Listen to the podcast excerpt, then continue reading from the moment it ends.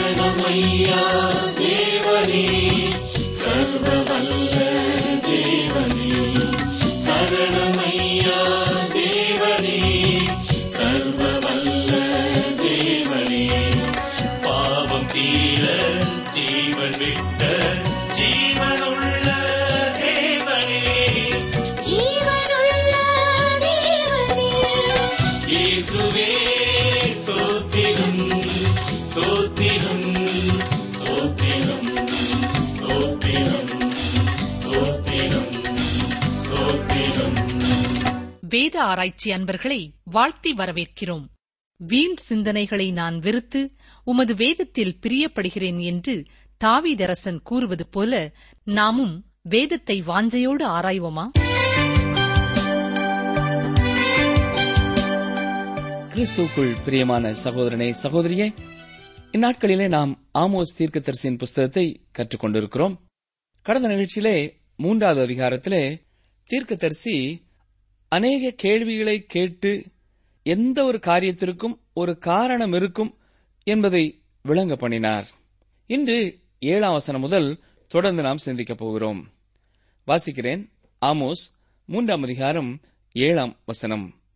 கர்த்தராகிய ஆண்டவர் தீர்க்கதரிசிகளாகிய தம்முடைய ஊழியக்காரருக்கு தமது ரகசியத்தை வெளிப்படுத்தாமல் ஒரு காரியத்தையும் செய்யார். தேவன் தம்முடைய தீர்க்கதரிசிகளுக்கு நியாய தீர்ப்பின் செய்தியை கொடுக்காமல் நியாய தீர்ப்புக்கு நேராக செல்ல மாட்டார் என்று ஆமோஸ் சொல்கிறார். அவர் என்ன செய்ய எண்ணமுடையவராக இருக்கிறார் என்பதை அவர்கள் அறியும்படியாக தேவன் நிச்சயமாய் செய்வார் என்று ஆமோஸ் உறுதியளிக்கிறார். தொடர்ந்து 8 வசனம் பாருங்கள். சிங்கம் கர்ஜிக்கிறது, யார் பயப்படாதிருப்பான்? கர்த்தராகிய ஆண்டவர் பேசுகிறார், யார் தீர்க்க தரிசனம் சொல்லாதிருப்பான்? ஆம் பிரியமானவர்களே, தீர்க்கதரிசிகள் தேவனுடைய செய்தியை இஸ்ரவேலுக்கு கொடுத்துக் கொண்டிருந்தார்கள். இன்றைய நாட்களிலே தேவனிடத்திலிருந்து வார்த்தை வராதது பிரச்சனை அல்ல. அவர் வார்த்தைகளை தாராளமாக ஏராளமாக வேதத்திலே தந்திருக்கிறார். அதினின்று ஆவியானவர் அநேக காரியங்களை வெளிப்படுத்துகிறார். ஆனால் பிரச்சனை என்ன தெரியுமா?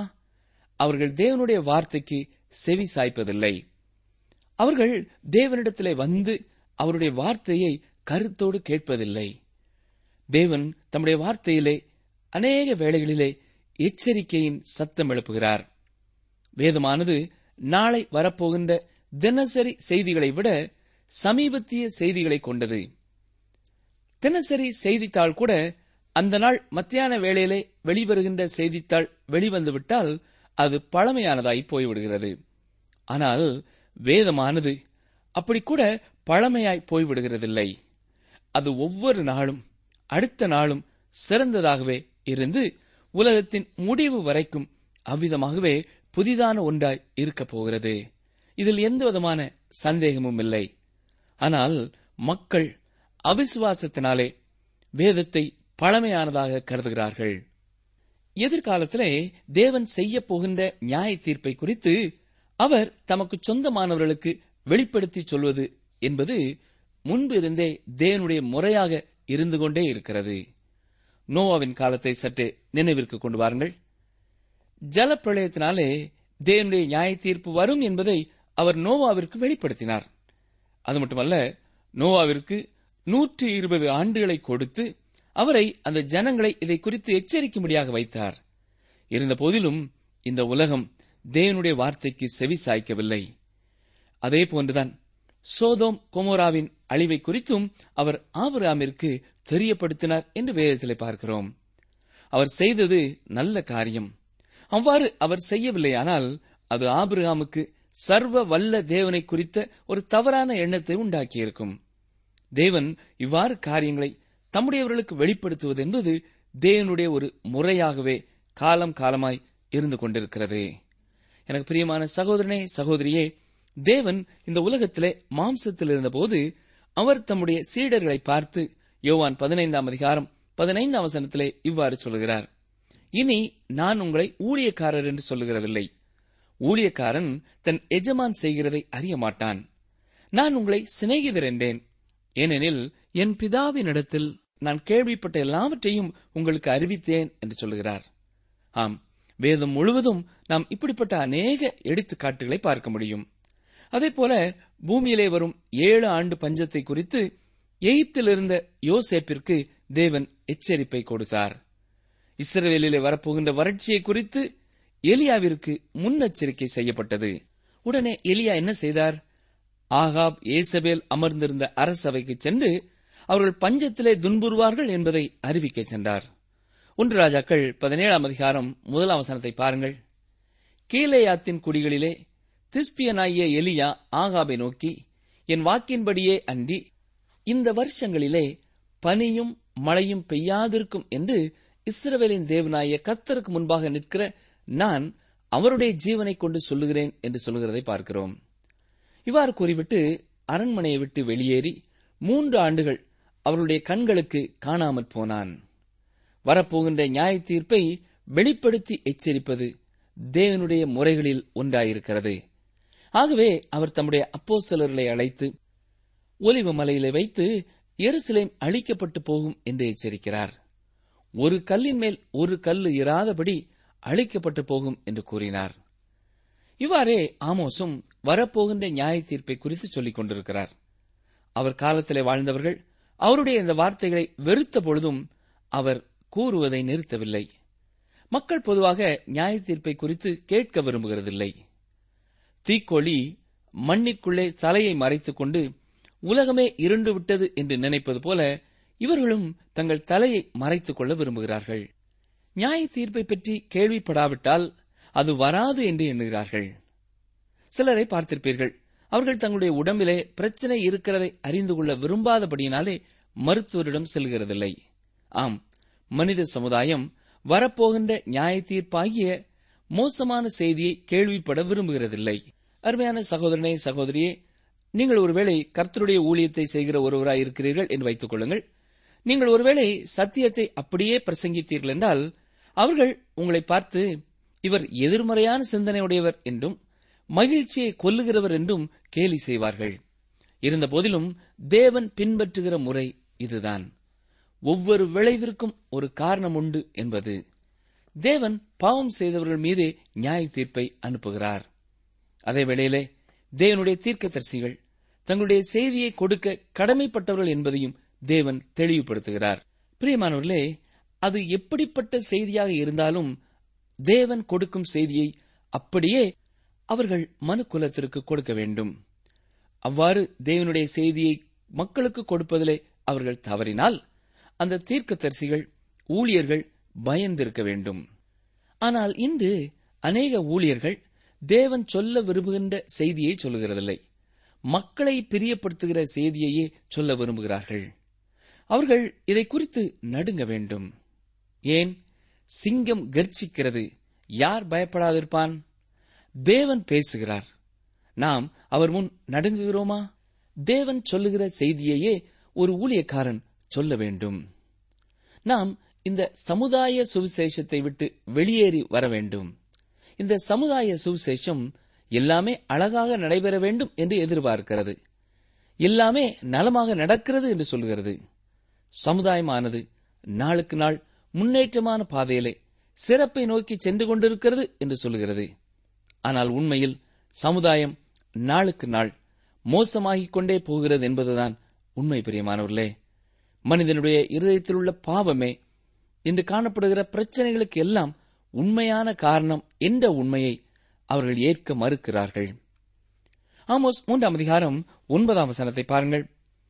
நீங்கள் சமாரியாவின் பர்வதங்களில் வந்து கூடி அதன் நடுவில் நடக்கிற பெரிய கலகங்களையும் அதற்குள் செய்யப்படுகிற இடுக்கண்களையும் பாருங்கள் என்று அஸ்தோத்தின் அரமனைகள் மேலும் எகிப்து தேசத்தின் அரமனைகள் மேலும் கூறுங்கள். அஸ்தோத் என்பது பெலிஸ்தியர்களின் நாட்டில் உள்ள ஒரு இடம். அஸ்தோத்தில் இப்பொழுது அநேக அடுக்கு மாடி கட்டடங்கள், துறைமுகம் மற்றும் பெரிய ஒரு எண்ணெய் சுத்திகரிப்பு நிலையம் போன்றவை கட்டப்பட்டுள்ளது. ஆமோஸ் இந்த தீர்க்க தரிசனத்தை கொடுத்த பொழுது அஸ்தோத் என்பது பெலிஸ்தியர்களின் ஒரு புகழ்பெற்ற நகரமாக விளங்கிக் கொண்டிருந்தது. இங்கே அவர்களின் பிரதிநிதியாகவே இந்த நகரம் சொல்லப்படுகிறது.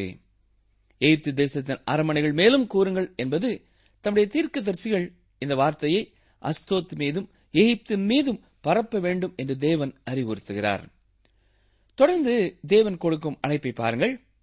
நீங்கள் சமாரியாவின் பர்வதங்களில் வந்து கூடி அதன் நடுவில் நடக்கிற பெரிய கலகங்களையும் அதற்குள் செய்யப்படுகிற இடுக்கண்களையும் பாருங்கள் என்று சொல்லுகிறார். சமாரியா வட இஸ்ரவேல் தேசத்தின் தலைநகர். ஆகாப் யேசபேல் என்பவர்களின் அரண்மனை அங்கேதான் இருக்கிறது. சமாரியா ஒரு மலையின் மீது கட்டப்பட்ட நகரம். அந்த நகரை சுற்றிலும் மற்ற மலைகளும் உண்டு. அந்த மலைகளிலிருந்து இந்த நகரத்திலே என்ன நடக்கிறது என்பதை மக்களால் பார்க்க முடியும். அந்த நகரத்திலே பாவமும் ஏழைகளை ஒடுக்குதலின் நிமித்தம் பெரிய கலகங்களும் நடந்து கொண்டிருந்தது. புறஜாதியார் தேசமான பெலிஸ்தியாவும் எகிப்தும் இஸ்ரவேலை கண்டனம் பண்ணும் பொழுது பரிசுத்த தேவன் அவர்களை கண்டனம் பண்ண மாட்டாரா? சற்றே எண்ணி பாருங்கள். இதை கேட்டுக்கொண்டிருக்கிற எனக்கு அருமையான சகோதரனே, சகோதரியே, நீங்கள் கிறிஸ்துவை அறிந்த ஒருவராக இருந்து நீங்கள் பாவத்திலே வாழும் பொழுது உலகம், கர்த்தரை அறியாத மக்கள் கூட்டம் உங்களை பார்த்து ஏளனம் செய்யத்தான் செய்யும். அப்படி அவர்களே உங்களுடைய குறைகளை சுட்டி காட்டும் பொழுது பரிசுத்த தேவன் உங்கள் குறைகளை சுட்டி காட்ட மாட்டாரா? சற்றே எண்ணி பாருங்கள். இன்றைக்கு எத்தனை திருச்சபைகள் சமுதாயத்திலே கடவுளை அறியாத மக்கள் மத்தியிலேயும் கர்த்தருடைய நாமத்திற்கு அவகீர்த்தி உண்டாகும்படியான காரியங்களை செய்து கொண்டிருக்கிறது. அப்படிப்பட்ட மக்கள் கூட்டத்திலே நாம் இருப்போம் என்றால் நாம் விலகி கர்த்தருடைய பக்கத்திலே சேர்ந்து கொள்வது நல்லது. ஆமோஸ் 3:10 பாருங்கள். அவர்கள் செம்மையானதை செய்ய அறியாமல் தங்கள் அரமனைகளில் கொடுமையையும் கொள்ளையையும் குவித்துக் கொள்கிறார்கள் என்று கர்த்தர் சொல்கிறார். தாங்கள் கொள்ளையாடின காரியங்களை தங்கள் அரண்மனையிலேயே சேர்த்து வைத்துக் கொண்டிருக்கிறார்கள் என்று தேவன் சமாரியாவை குறித்து சொல்லுகிறார். வசனம் 11, ஆகையால் சத்துரு வந்து தேசத்தை சூழ்ந்து கொண்டு உன் பலத்தை உன்னிலிருந்து அற்றுப்போக பண்ணுவான். அப்பொழுது உன் அரமனைகள் கொள்ளையிடப்படும் என்று கர்த்தராகிய ஆண்டவர் சொல்லுகிறார். என்னை கேட்டுக்கொண்டிருக்கிற அருமையான சகோதரனே, சகோதரியே, தவறான முறையிலே சேர்த்து வைக்கப்பட்ட செல்வங்கள் அது கொள்ளையிடப்படும் என்பதை மறந்து போகக்கூடாது. ஆண்டவர் நம்மை எந்த நிலைமையிலே வைத்திருந்தாலும் சின்ன காரியங்களிலேயும் நாம் உண்மை உள்ளவர்களாய் இருக்க வேண்டும். தவறான முறையிலேயோ தேவையற்ற வகைகளிலேயோ நமக்கு எந்த வருமானமும் வரக்கூடாது என்பதை நாம் அறிந்தவர்களாய் இருக்க வேண்டும். அப்படி வரும் என்றால் அதையும் தேவன் கொள்ளையிடுவார் என்பதை நாம் மறந்து போகக்கூடாது. அருமையானவர்களே, இன்று நீங்கள் சமாரியா இருந்த பகுதிக்கு செல்வீர்கள் என்றால் அங்கே அந்த நகரம் அழிந்து போய் கிடப்பதை, அதன் அழிவுகளை காண முடியும். வசனம் 12 பாருங்கள். மேலும் ஒரு மெய்ப்பன் 2 கால்களையாவது ஒரு காதின் துண்டையாவது சிங்கத்தின் வாயிலிருந்து பிடுங்கி தப்புவிக்குமா போல சமாரியாவில் குடியிருக்கிற இஸ்ரவேல் புத்திரர் ஒரு படுக்கையின் மூலையிலிருந்தும் ஒரு மஞ்சத்தின் மேலிருந்தும் தப்புவிக்கப்படுவார்கள் என்று கர்த்தர் சொல்லுகிறார். தேவனுடைய நியாய தீர்ப்பானது சமாரியாவின் மேல் வந்ததற்கு பிறகு அங்கே மீந்திருந்தவர்கள் ஒரு சிங்கம் எவ்வாறு ஒரு ஆட்டுக்குட்டியை தின்ற பிறகு அந்த குட்டியின் காதோ அல்லது கால்களோ மீந்திருக்குமோ அதை போன்றே மீந்திருப்பார்கள் என்று சொல்லப்பட்டார்கள். தேவனுடைய நியாய தீர்ப்பு அவ்வளவு கொடுமையானதாக இருந்தது. ஏனென்றால் அவர்கள் பரலோகத்தின் வெளிச்சத்தை பெற்றிருந்தார்கள். அது அவருடைய பொறுப்பை அதிகமாக்கிற்று. அருமையானவர்களே, நீங்கள் எந்த அளவிற்கு தேவனுடைய ஆசீர்வாதங்களையும் அவருடைய வார்த்தையின் வெளிப்பாடுகளையும் பெற்றிருக்கிறீர்களோ அந்த அளவிற்கு தேவனுக்கு பொறுப்புடையவர்களாக இருக்கிறீர்கள். நீங்கள் பெற்ற இந்த ஆசீர்வாதங்களை எந்த அளவிற்கு தேவனுடைய நாம மகிமைக்கென்று பயன்படுத்தி இருக்கிறீர்கள் என்று சற்றே எண்ணி பாருங்கள்.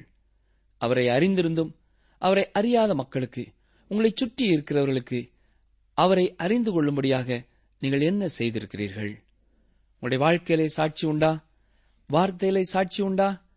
தேவையுள்ளவர்கள் காணப்படும் பொழுது ஆண்டவருடைய அன்பினாலே நிறைந்தவர்களாய் அவருடைய தேவைகளை சந்திக்க முன் வந்திருக்கிறீர்களா என்பதை எண்ணி பாருங்கள். ஆமோஸ் 3:13-14 வாசிக்கிறேன்.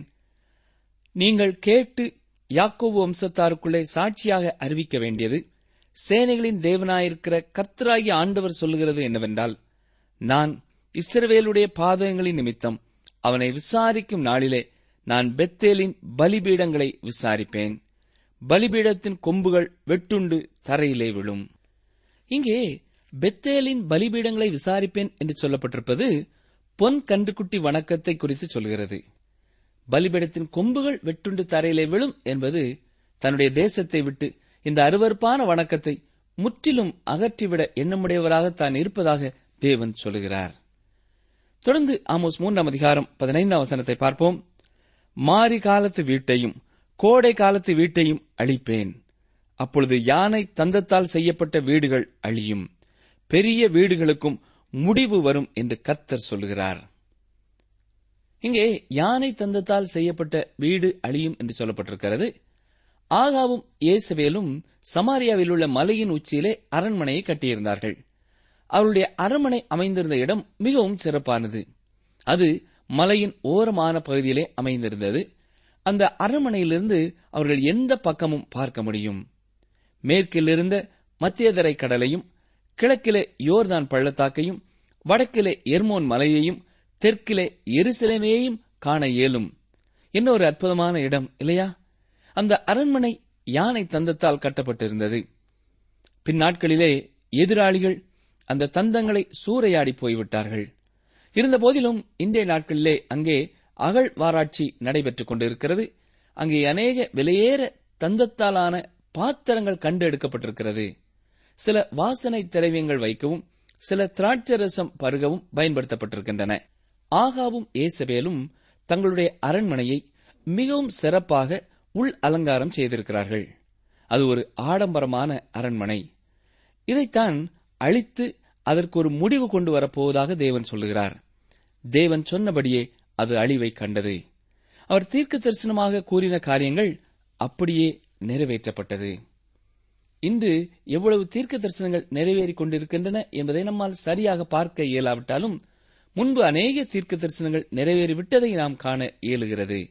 இருந்தபோதிலும் எதிர்கால தீர்க்க தரிசனங்கள் நிறைவேறுதலுக்கு மேடை அமைக்கப்பட்டு விட்டது என்று நம்மால் உறுதியாக சொல்ல முடியும். நாம் இப்பொழுது ஆமோஸ் 4 வருகிறோம். இந்த அதிகாரத்திலே ஆரம்பித்து தொடர்ந்து உள்ள 3 அதிகாரங்கள் இஸ்ரவேலை குறித்து மட்டுமே சொல்லப்படுகின்றதை நாம் பார்க்கலாம். இது 10 கோத்திரத்தாரை உள்ளடக்கிய வட இஸ்ரவேல் தேசத்தை பற்றியது. தேவன் இஸ்ரவேலை அதன் அக்கிரமத்தை நிமித்தம் முன்பு நியாயம் தீர்த்தார் என்று 4 நமக்கு நினைப்பூட்டப்படுகிறது. அடுத்ததாக 5 இஸ்ரவேல் அதன் அக்கிரமத்தை நிமித்தம் இனியும் நியாயம் தீர்க்கப்பட போகிறது என்று சொல்லப்படுகிறது. 6 ஆமோஸ் தன்னுடைய காலத்தில் வாழ்ந்த ஜனங்களை பாவத்திலிருந்தும் அக்கிரமத்திலிருந்தும் வெளியேறும்படியாக வலியுறுத்துகிறதை நாம் பார்க்கலாம். இந்த பிரிவு நமக்கும் ஆமோஸ் காலத்திய இஸ்ரவேல் தேசத்திற்கும் சிறந்த நடைமுறை பாடங்களை உடையதாயிருக்கிறது. ஆமோஸ் மக்களை தேவனிடத்திலே திரும்பும்படி அழைக்கும் பொழுது சுடு சொற்களை பயன்படுத்துகிறார்.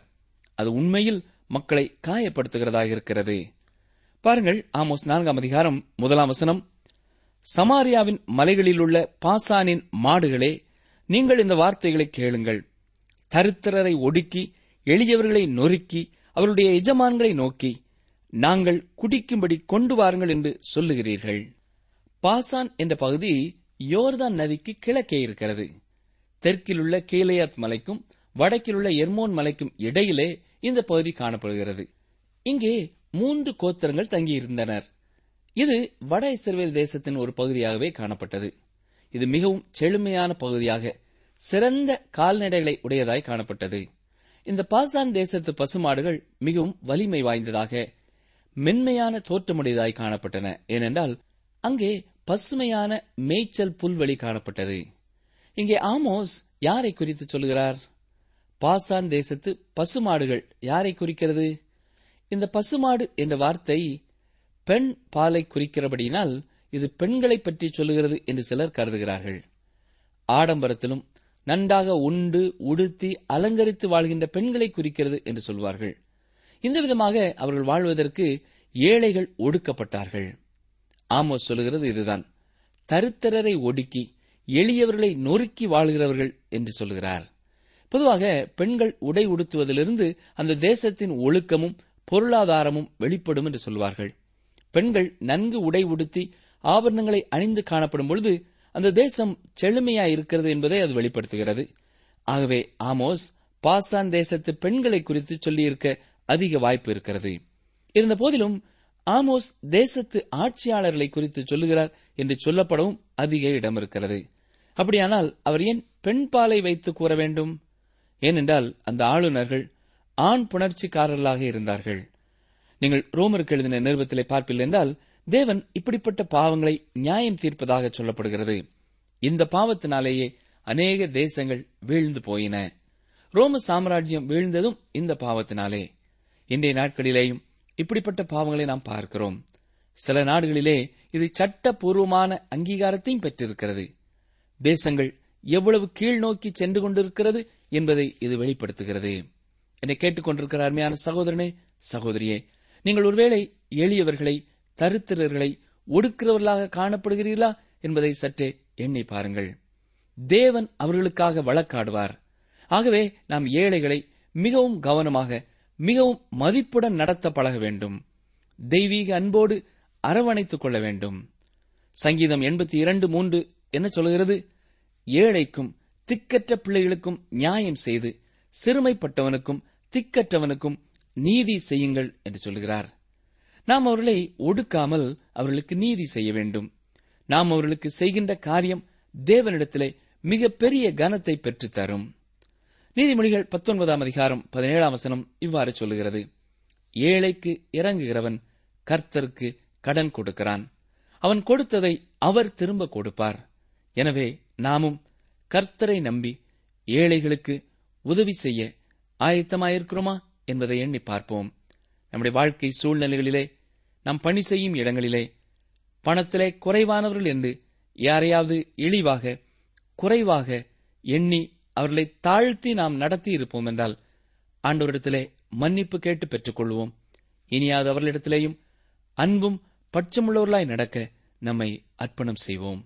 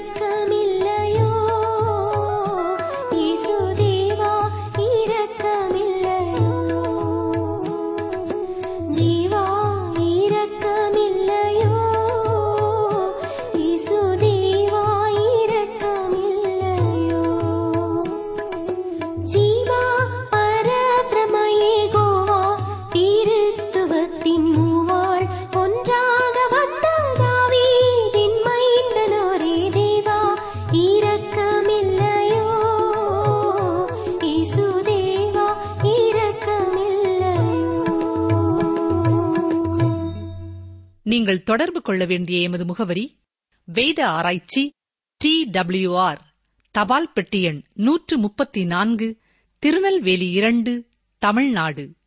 எங்கள் தொலைபேசி எண் 94 42 25 26 27 மற்றும் ஒரு தொலைபேசி எண் 9585 460460. எங்கள் இமெயில் முகவரி tamilttb@radio882.com. சிறியவன் பெரியவனாலே ஆசீர்வதிக்கப்படுவான். எபிரேயர் 7:7. சிறியவன் பெரியவனாலே ஆசீர்வதிக்கப்படுவான். எபிரேயர் 7:7.